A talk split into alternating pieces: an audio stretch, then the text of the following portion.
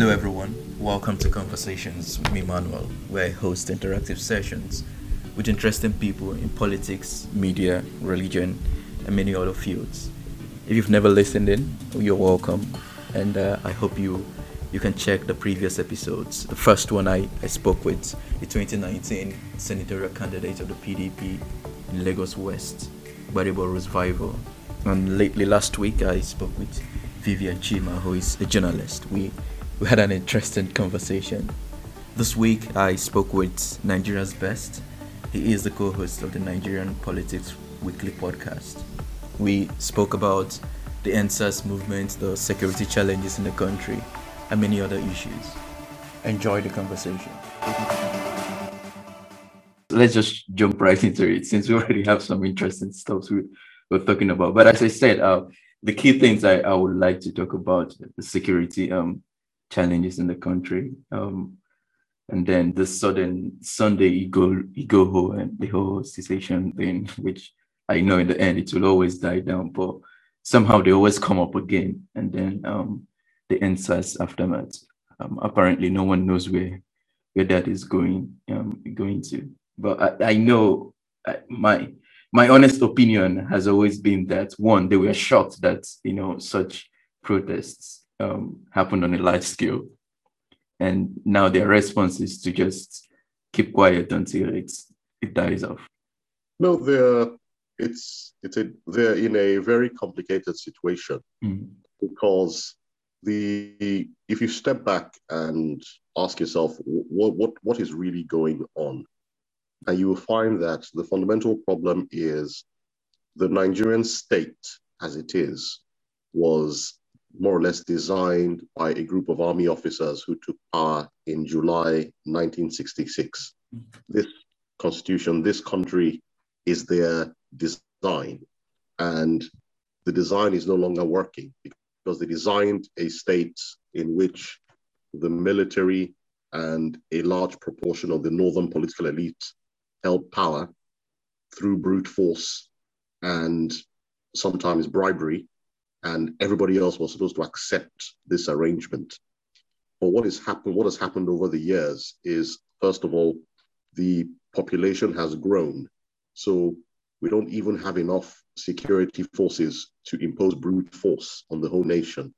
And secondly, because the economy is bad and the population has grown, we don't even have they don't even have enough money as well to bribe as many people as possible. Mm-hmm. So what is then hap- therefore happening is people are agitating and the state doesn't have the capacity, both in terms of competence or, or money, to suppress the, the problems. So this is what is triggering all the crises that we seem to have every five to every, it seems every every two, three to five years, something new comes up.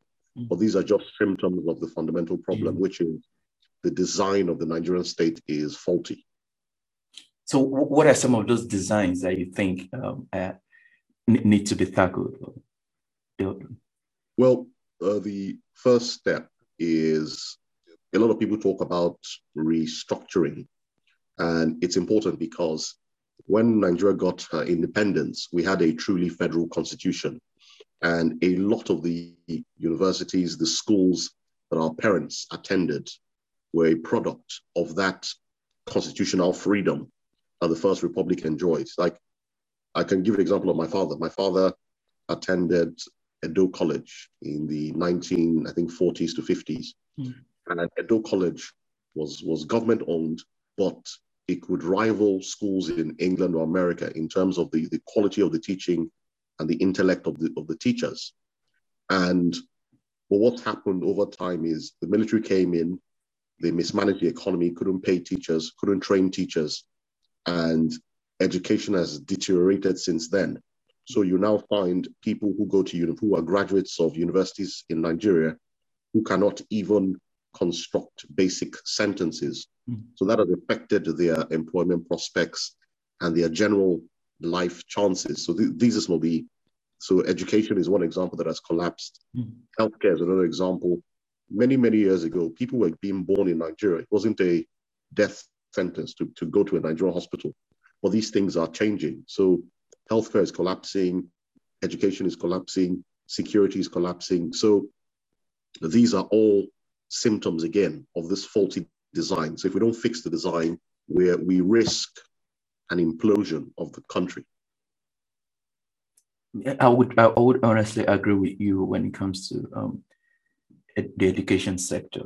I visited a couple of um, government secondary schools and um, primary schools, and even the infrastructure there is just just messed up. And you ask yourself how how can student learn in, in such horrendous um, conditions? And then you you look at um, something that has always bothered me is the I don't know if I would call it the quota system when it comes to um, admissions into universities. You see that some states you have uh, a lower cutoff because um, it's assumed that the standard of education or learning there is, is, is poor compared to other states. And then you have someone from, say, Abia State who, who had an 198 and someone from, say, Taraba, 98. And because, you know, the, the, the competition in Abia State is sort of high, or is higher compared to Taraba. Um, the one who had 98 gets the admission because the cutoff for Taraba is lower. But the one from Abia State who had 198 won't because, you know, there are others from his state who probably had 360. And so in the end, you know, you're not you're not having those who who are well qualified in that sense. I don't know if if that if that makes sense to you. Oh yes, I, I understand the point you are making. That's one of the challenges Nigeria faces. Uh, for historical reasons, education in the north has not been as developed as it is in the south. And funny enough, the education in the south is is still terrible, mm-hmm. as you know. Absolutely, yeah. Parents attended are not the same quality schools that yeah we attended. True. But still, it's better than what is happening in the north. Mm-hmm. Now, if you had a government that had what I would call thinking people, you would say rather than lower the standard for people to attend university, you should focus at the nursery, primary, and secondary level so that we are skilling up yeah. students so that they can pass exams to enter university at the competitive level. I mean, I went to university in England. Mm. We all did A levels. Every university, especially if you go to what they call the Russell Group universities, they have a standard where they think before we can admit you, we need to know you're able to academically meet a standard. So universities like Ibadan or ABU or University of Benin also have their standard. But if you're forcing them to lower it yeah. to admit a student, then mm. obviously it's going to impact the quality of the university experience because there's the biblical saying that iron sharpens iron. So sometimes students become more intelligent, not just because of their teachers, but because of the quality of the other students in the classroom. Mm. Now, yeah. if a professor is having to devote more time to teaching somebody the basic stuff because they haven't learned it at secondary school, then the quality of everybody's education goes downhill. Even the university itself loses his reputation because the quality of his students are not at the level they should be. So my view is I agree that there's a problem in the North with regards to education, but the solution is not to lower admission standards. The mm-hmm. solution is to focus on the quality of teaching at nursery, primary, and secondary levels. Absolutely, I, I, I would agree with you there. It's dealing with it at the roots. But again, when I when I look at say appointments in Nigeria generally, you look at the Ministry of Education, you look at the health sector, and um, I think a couple of years ago, when was it um, Dora Akunyili, um, in I think it was Jonathan's um, administration, she she was part of the and those nominated for for confirmation by by the Senate. And you know, she st- she studied pharmacy. She was a pharmacist, and uh, even before the portfolios were distributed, um, the medical doctors were already revolting that we do not want uh, a pharmacist to head the health sector. We want a medical doctor. Now, I would agree with that in a sense that okay, we should have a medical administ- administrator. But you look at other ministries, say the education, and those that we have heading it, the ministers, even all through their career, they haven't really been involved in the education sector. I've forgotten the name of the current minister, uh, but if my memory serves me right, he he he he was a journalist, and I've I've looked at his background and all that. He had nothing to do um, working in in the education um, ministry. So why is it that some of this some of these sectors of ministry should that should be important, we do not have the right people who who are manning them? I would agree that for many of our ministries, in particular education. The man, gentleman you're referring to is Adamu Adamu. Adamu Adamu, yeah, thank you. Yes, he. I agree that he's not qualified to be minister for education, but I hold that view not because he has no experience of being a professor or a teacher, because when you look at the successful countries in the world, for example, England and Britain or America, many of their education secretaries have not been people who were teachers. Because at that level, at the level of minister, your job is not to be a professor or a yeah, teacher. Absolutely. Your job is to develop policy. Mm-hmm. So it doesn't, in my view, it doesn't really matter whether you're a teacher or not a teacher. The real question is have you initiated and implemented sensible policies mm-hmm. to help education get better? And sadly, the answer is no. I can use the example of my daughter, for example. I have a young daughter who is in a, a school in, in the village where I live in England. The interesting thing about the school is it's owned by the church, but funded by the government. Now, the government doesn't have a minister sitting somewhere controlling the money. They transfer the money for each school to a board of governors. The board of governors is made up of people from the church and parents and people from the local community. So they are the ones that manage the school budget. They hire the head teacher and hire all the other teachers in the school. And because the people in the community have an interest in making the school good, the school has one of the highest, has the highest rating. It's rated outstanding, which in England means the top rated school. But you can see how it's managed locally. So if I were education minister, I would go to England or come to go to America and say, okay, look, what policies have you guys implemented to make your, your schools good? And when I see that they've done this with schools in England, I would go back and do the same. So schools, presti- old prestigious schools like Edo College or King's College or even Queen's College, I won't waste time trying to run the school from Abuja. I'll say no. Set up a board of governors. 50% of them will be made up of maybe old boys of the school, old girls of the school, and the other 50% made up of parents. And every year you say, okay, the budget for Edo College is 10 million naira. You guys, here's the 10 million. You guys run the school yourselves.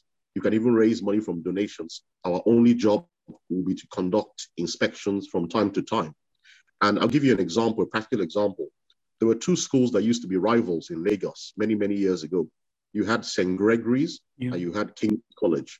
St. Gregory was handed back to the missionaries, I think about five to 10 years ago. And if you look at St. Gregory's now, it is now a fantastic school. Then you look at King's College, Lagos, mm-hmm. that has remained with the government, with the, with the same structure that it used to have. King's College is now a shadow of its former self. You have many alumni of the school who go around shouting Floreat, Floreat. We went to King's College but none of them can send their kids to those schools. And for me, that is the test of the education sector. In England or in America, you have generations who boast that my child went to the University of London, I went to the University of London, my grandfather went to the University of London. It's a thing of pride for them. But in Nigeria, you cannot find a single person who can sit down and boast that I went to King's College and my children and great grandchildren are also going to go to King's College Lagos because nobody's going to do that. So to sorry for talking for too long, but my view is it's not really about the whether the minister is a teacher or a professor. It's about the, the quality of the policies that he introduces.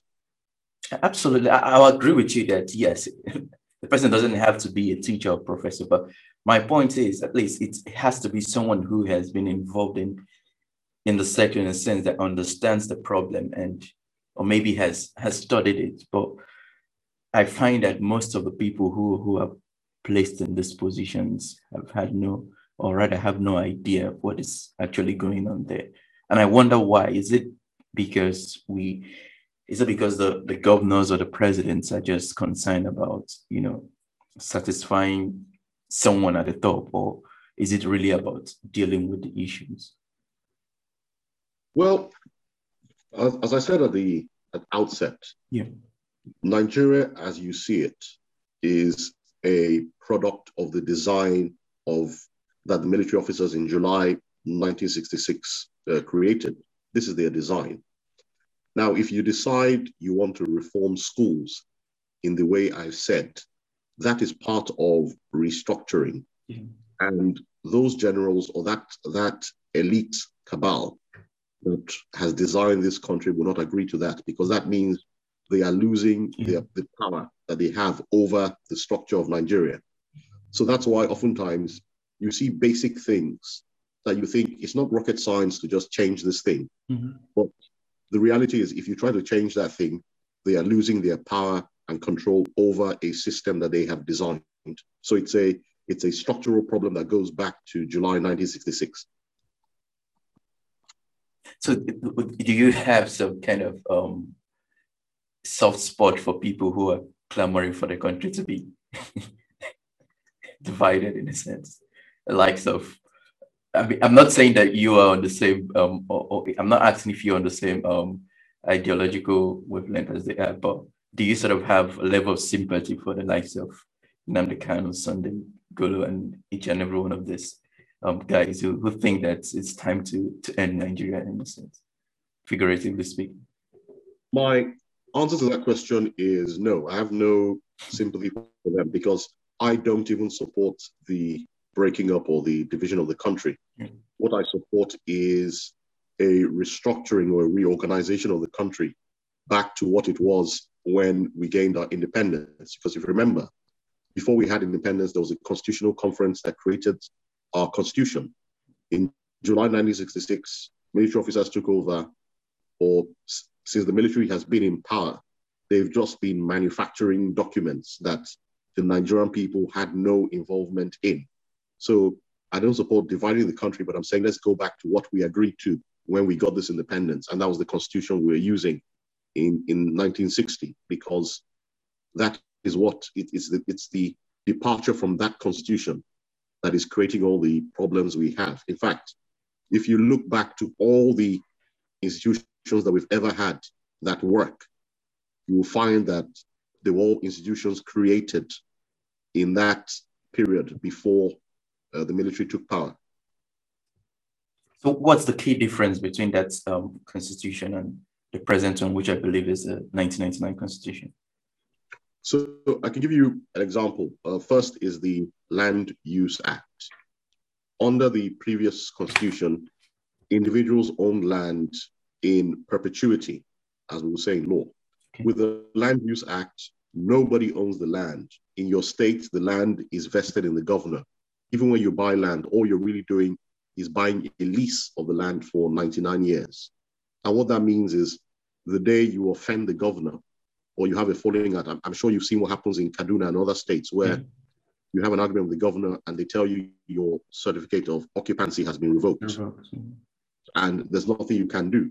So these are some of the things that have, have, have destroyed the economy because for if, if I had money, for example, and I wanted to invest in property, I have two options. I could invest in, in property in England, America, or three options England, America, or Nigeria.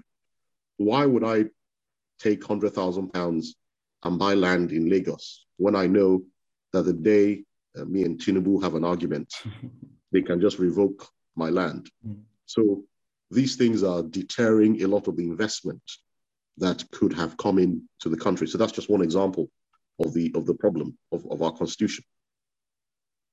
So now, is there uh, does that also affect the way security is managed, such that um, governors are referred to the chief security officers of their state, yet they have almost no power, in a sense, to um, control the um, security apparatus. You know, it's all about the whole power is vested in in the one the man in Abuja. Yes, because in the in the US and even UK, you have local police forces. So what will happen is if you lived in, let me just pick a town. If you lived in Birmingham, for example, you would join the local Midlands police force. You would be someone who was born in that town or lives in that town. So your remit as a police officer is to police that area. They won't say because you're a Birmingham police officer, we'll post you to Scotland when you don't know anything about Scotland. So half the time, the problem with Nigerian police and Nigerian security is you have people who are guarding or supposed to be securing a locality, but have no knowledge about what is taking place in that locality. And also, there is no accountability in, in the US or in the, in the UK. When there's, there's crime in a particular area, it's either the governor of the state or the mayor of the town who people hold responsible and say, look, you are messing up, we're going to vote you out. In Nigeria, you have a situation where a governor is sitting in Edo State, but the commissioner of police doesn't even sometimes not take his calls. So the person responsible for insecurity is in Abuja. So there's nobody to, to take charge of the situation. So yes, uh, the our faulty constitution is also causing the insecurity we are facing. So what's what's the current um, what's happening in in in, in the north? Because it seems as though every week I hear of of kidnappings, and it's not just one person being kidnapped. I mean, one person is bad, but when you have these large scale um, and well thought out and planned kidnappings, you wonder, and you know they are happening so often, and it's as if I don't know is it, are there people behind it in a sense who are really gaining something from this? Well, yes, whenever there's crime, somebody is obviously gaining. But the fundamental point, once again, takes us back to July 1966. The design of the Nigerian state is faulty. So now let's take insecurity in the north. It, it is a multifaceted problem. The first issue is education. Mm. The education system is terrible, and governments have not done enough to educate poor Northerners. The economy in the North is terrible. And when the economy is terrible, you're more likely to find people drifting into all kinds of uh, criminality. Then, thirdly, you have this issue of Sharia law that was inserted into the constitutional arrangement. And a few governors even went further. And because the first of all, there was already an argument as to should Sharia law even be involved in any kind of criminal issues, or should it even is it compatible with the constitution? And then you now have governors who have said it should also apply to criminal matters. And what that did was it radicalized a number of people. I don't know if you remember it started off with that governor in Jigawa State, Sani Yerima, under mm-hmm. Obasanjo's uh, presidency. This is where the whole process kicked off. So when you merge these four problems together, it has now created a very potent cocktail. And the, the final problem is the quality of our security services. The military is supposed to be an institution that is supposed to function on the basis of merit. But what happened since 1966 was a lot of incompetent people were being recruited into the force, not because of their ability, but because they were loyal to senior coup plotters. Now, if you think about it, Babangida was, or Abacha was head of state in the 1990s. An officer who joined or who was recruited under Babangida, Abacha, or even Buhari, many of them are still in service.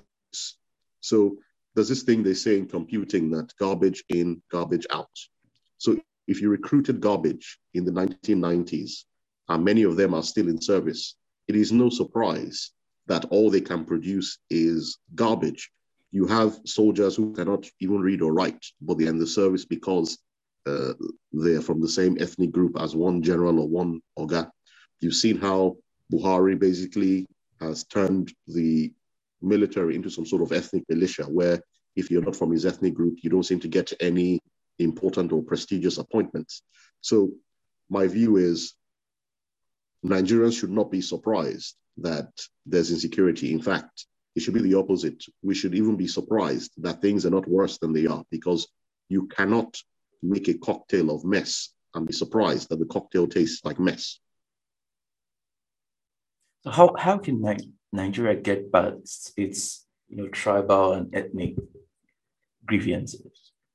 Especially when you have someone like, I know I haven't mentioned his name up to this time, but someone like Buhari in charge that is obviously um, not so pleased with the other 5%.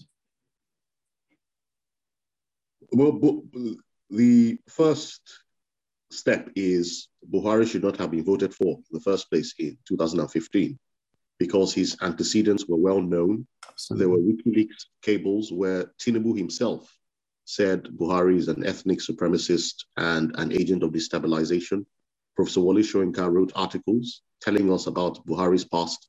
Many of the people, even Tunde Bakare, used to say Buhari was not fit for the presidency. Obasanjo held the same view. So everybody knew who Buhari was, but because of whatever grievances the various political actors had against Jonathan, mm-hmm. they decided to cut their noses to spite their faces. So we now have a divisive ethnic supremacist as president.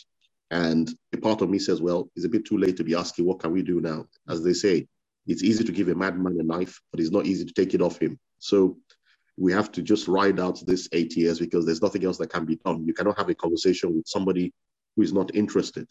But going forward, one of the people I remember is Nelson Mandela. He came out from prison and he sat down and realized that, look, we need to have an honest conversation with the white minority leadership.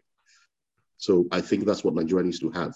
We need to have a serious constitutional conference where we sit down with the North and say, okay, look, we understand that the northern leadership has enjoyed dominance over Nigeria. And we understand that it's very hard when you've had power to want to surrender it.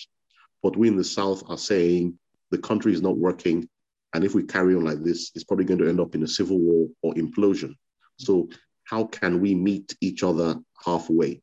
So, if you give us restructuring, we can agree, for example, that from the money we make in our states, we can contribute maybe 50 to 25% into a central fund.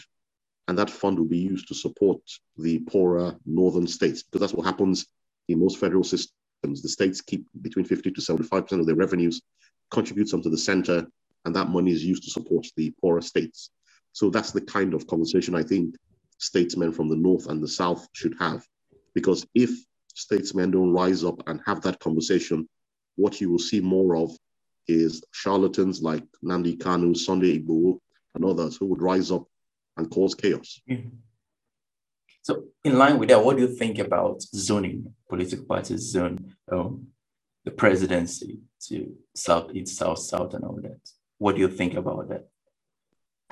Well, my answer is with our current structure, we're basically a federal republic of turn by turn.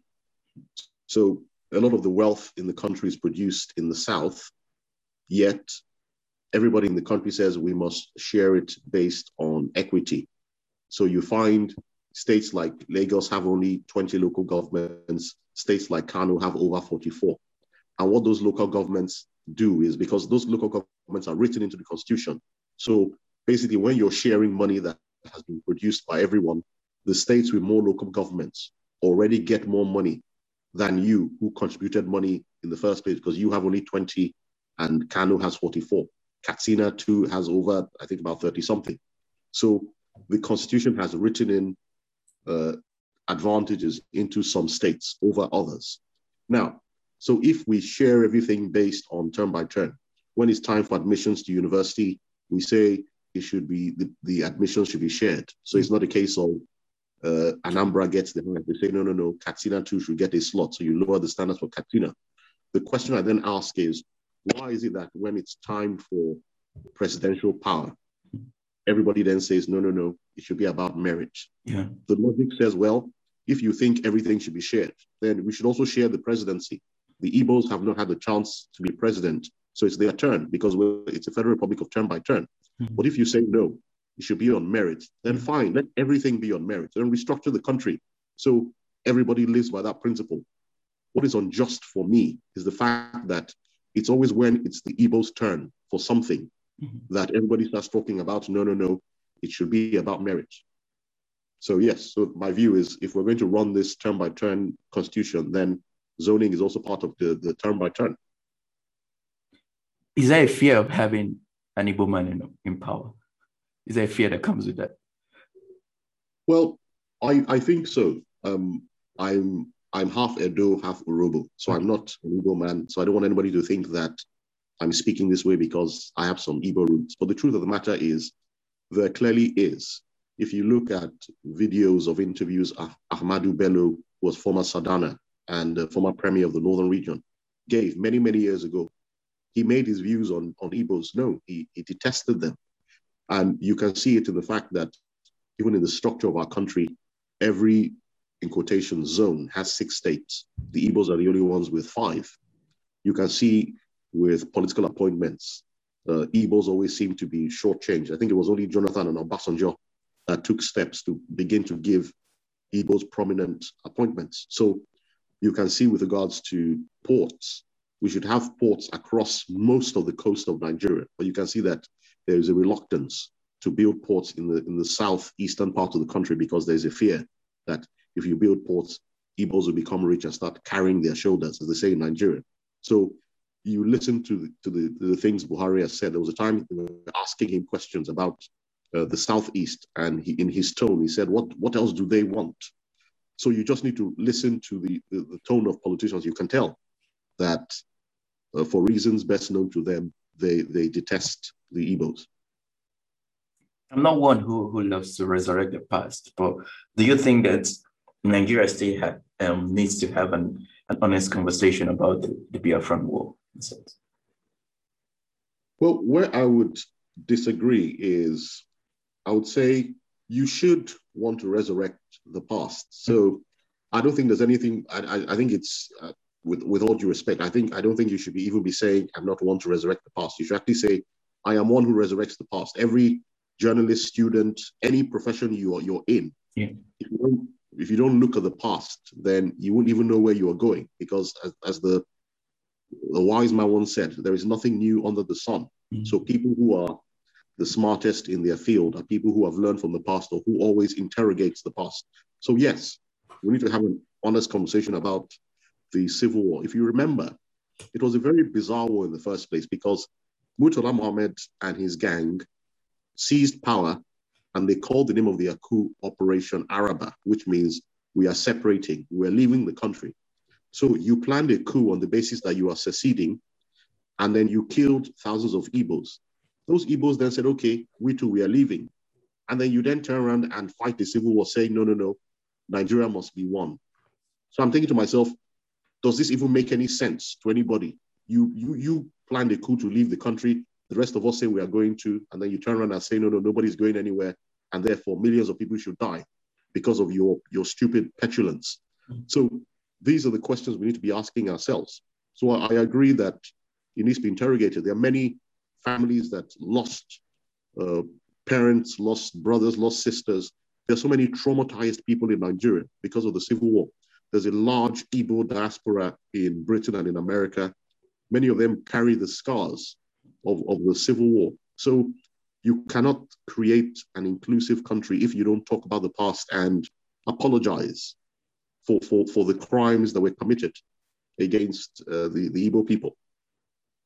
I mean, of course, I, I would agree with you. I wasn't saying that completely we should forget the past. I mean, one of my favorite lines is um, those who do not learn from history are doomed to to repeat its mistakes. But you know, of course, there are certain things that happen in the past you learn from and you move on. I was just, you know, making up the point that because I'm an Igbo man, some some people will, might think that that's why I'm so um, concerned about it. But I, I agree with you that yes, there are still um, issues that need to be to be dealt with from from that. Well, I would also say again that yes, because you're an Igbo man, that's why you should want to know the past. There's nothing wrong with it. It's just like telling me that because I'm a uh, because I'm a Christian, that's why I want to read the Bible. Well, yes, yeah. that's the whole point. Yeah, sure. I'm, I'm, I'm half Edo, half Urhobo, so I'm very interested in Edo history. Anybody who has a problem with that, knows where to go, but they cannot tell me as an Edo man that I should not be interested in Edo history. So you as an Igbo man should, if, if, if you want, you should spend every day reading books on Igbo history. That is that is nobody's problem. That is your prerogative as an as an Igbo man. Absolutely. Absolutely. So yeah, just um, a quick one. I know people people um, in a sense they will tell you that um, there's a huge problem with religion in Nigeria. Maybe that's the key issue. But when you look at it, do you think that religion or tribalism and all this, which of the two do you think is is more of a problem in, in Nigeria? I think religious extremism yeah. is a problem. We can see the effects in northern Nigeria. Religious extremism over the years has destroyed the economy of that region. Over, in fact, since I was young, you always hear stories where, for no reason, there'll be a riot in Kano. They'd go to, uh, I think, Sabon Gari, which is the Igbo part of the town. They'd go there, attacks will be launched, and innocent people will be killed. And over time, a lot of people who used to open have businesses in in Kano, in Kaduna, in Jos. Many of them began to move back south, and that is one of the reasons why the economy of the north has gone downhill and Boko Haram has arisen. So yes, religious extremism is a problem, but also tribalism too is a problem. The Nigerian constitution, for example, is a product of tribalism. So tribalism is basically written into our constitution, and it's it's one of it's also a fundamental problem. My view has always been that if you are educated, you need to embrace your education. So you don't ju- you shouldn't judge people based on the the ethnic group or the color of their skin or their wherever they're from. You should judge people based on, on their character. Sadly, the Nigerian constitution doesn't do that. It's it's a tribalist constitution. So we need to address that.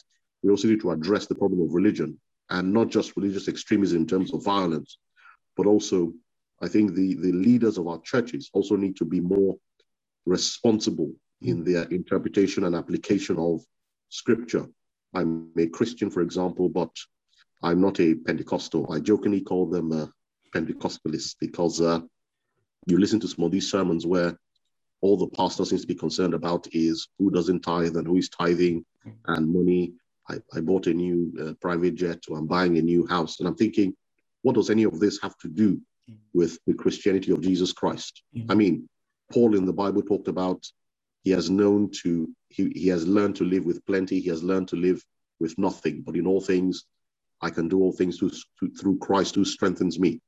And he talks about that to live is Christ, but to die is, is gain. So that's his ultimate gain, which is to die and go to heaven.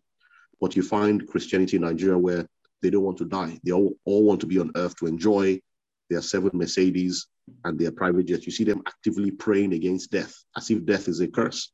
Meanwhile, you see Paul, who was saying he wanted to die, that every day he prays that he can die and go to be with Jesus. But you listen to pastors in Nigeria and they are binding and casting against death, almost as if when you die, you're going to some demonic place.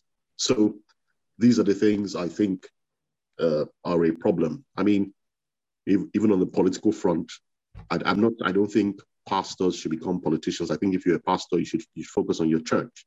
But I think pastors also have a duty to speak the truth.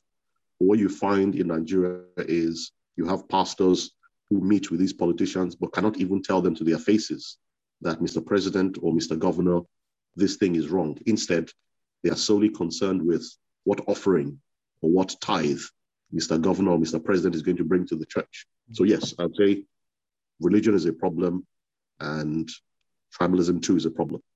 Absolutely. All right. No, thanks for that. So finally, I want us to um, talk about the um, EndSARS um, protest and all that. Of course, we we all know that EndSARS didn't start today, but uh, as I said from uh, at the beginning, I do believe that the the leaders were shocked that somehow it's it it it happened in the way it happened, and which is why they they they forced themselves to believe that somehow it was funded by by by people from from outside the country. So, um, but the aftermath. Do you think that um, the root causes are being dealt with, or do you do you would you agree with me that they are still being ignored? Well, it's obvious that the root causes from the from the start. it was clear to me that the root causes were never going to be addressed. You heard the Attorney General on TV, even as the Inspector General was pretending to care about the grievances. The Attorney General was on TV calling the SARS protesters criminals and saying there's nothing wrong with what SARS is doing. And then you saw the panels that were set up. The army, first of all, refused to attend. The police then went to court to challenge the, the panels, even though the, the panels were supposedly created by the president. So, how can a president create a panel and then the police is going to court to challenge a panel that their own government created? So, you saw what happened at the Lekki toll gate, where uh, Fashola, or as they call him, Inspector Fash, was prancing around the place uh, looking for and finding some secret camera. camera yeah. yeah. So it, it was always clear to me that these people have no interest in solving the problem. But the ultimate slap in the face was the fact that uh, General Buratai, the army chief, who under the chain of command was responsible for the murder, the massacre of people at, at Lekki, was not only kept in place, but rewarded by being promoted to and a Nigerian ambassador. So what this tells you is that there was no interest in trying to solve the problem. If there was, the first person who would have been fired would have been the army chief, because the president would have wanted to know who ordered troops to go and shoot innocent people in Lekki. And the way the Nigerian military works is the president is, is commander in chief, and the next in line is the chief of army staff. The chief of, I'm sorry, directives go directly from the president to the chief of army staff. So if troops were moved, the chief of army staff would have had to order it. So it was clear from, to me that these people were not interested in addressing the, the fundamental problems. Why you? How, how is it that we've gotten leaders who um, somehow don't recognize the fundamental rights of people to peacefully assemb- assemble? Well, there's something I often say on Twitter because I, I tweet in my spare time on politics that you cannot plant yam and expect to harvest cassava. If you know Buhari, Buhari has never been a respecter of human rights. He was a human rights abuser in his first term. Officers and men and businessmen who knew Buhari personally all said this person takes pleasure in people suffering. So if you elect that kind of person as president, it's a bit bizarre when people are asking why, why does this person, why are human rights not being respected? You planted yam, you should expect to harvest yam, not uh, cassava. So Buhari himself has no interest in these things. So, I mean, the the sad part is a few months into his tenure, there was the massacre of the Shiites in the north, which they killed over, I think, 400, 500 people. Some of them were even buried alive. At the time, Buhari was on TV justifying it. He said, look, they, they tapped the chest of a general, and therefore that was right.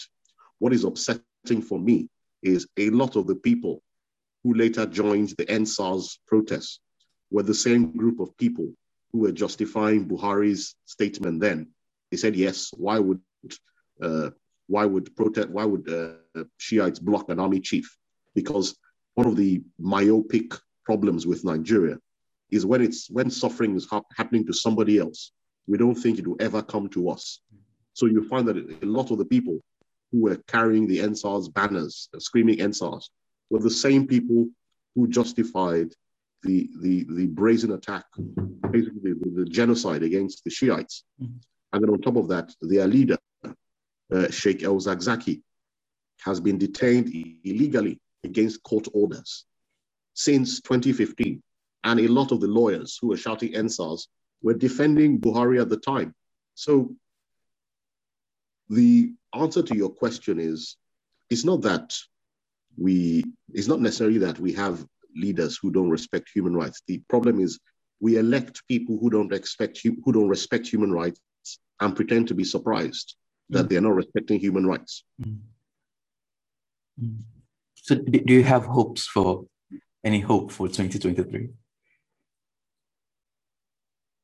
I think, as they say, where there's life, there is hope. I have hope because I saw thousands or probably millions of young people, both on the ground and online, demanding action with EndSARS. So you can see that there's a groundswell of people who want good governance. But it is not enough to want good governance. Uh, we have to be able to organize ourselves and make the right choices. There's no perfect candidate, there's no perfect politician. But what we have to do is interrogate history and say, based on this person's antecedents, based on history, based on the facts in front of us, which of these candidates is the lesser of two evils? And if we had made that and conducted that analysis in 2015, would have realized that Jonathan, as much as people didn't like him, was head and shoulders better than Buhari. If they had done that analysis in 2019, they would have seen that Atiku was the better candidate than Buhari.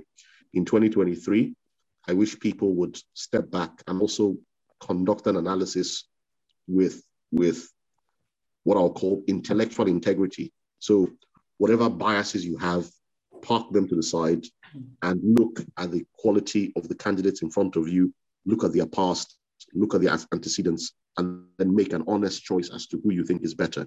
I think if Nigerians do that, then there might be hope in 2023. But I also think those Nigerians in the diaspora who have resources, who have money, should also use whatever influence they have to support people who are trying to make a change on the ground. All right. Thank you so much, Michael. Um, thanks for doing this with me. Hopefully, we'll get to do this some other time. Um, Thank you very much, Manuel, for having me. Sure. Always so, a pleasure. Sure. So, where can people get more of your content? Um, oh, yes. Um, I tweet. My Twitter handle is at Nigeria's Best. And I also do a weekly politics podcast. It's called Nigeria Politics Weekly. It's on Spotify and Google uh, podcasts. It's, it's called Nigeria Politics Weekly. All right, I'll, I'll definitely include a link to those, um, to those both your tweet and, and the podcast. Thank you very much, Manuel. Okay, thanks a lot. Um, have a blessed day ahead. You too. Thank you.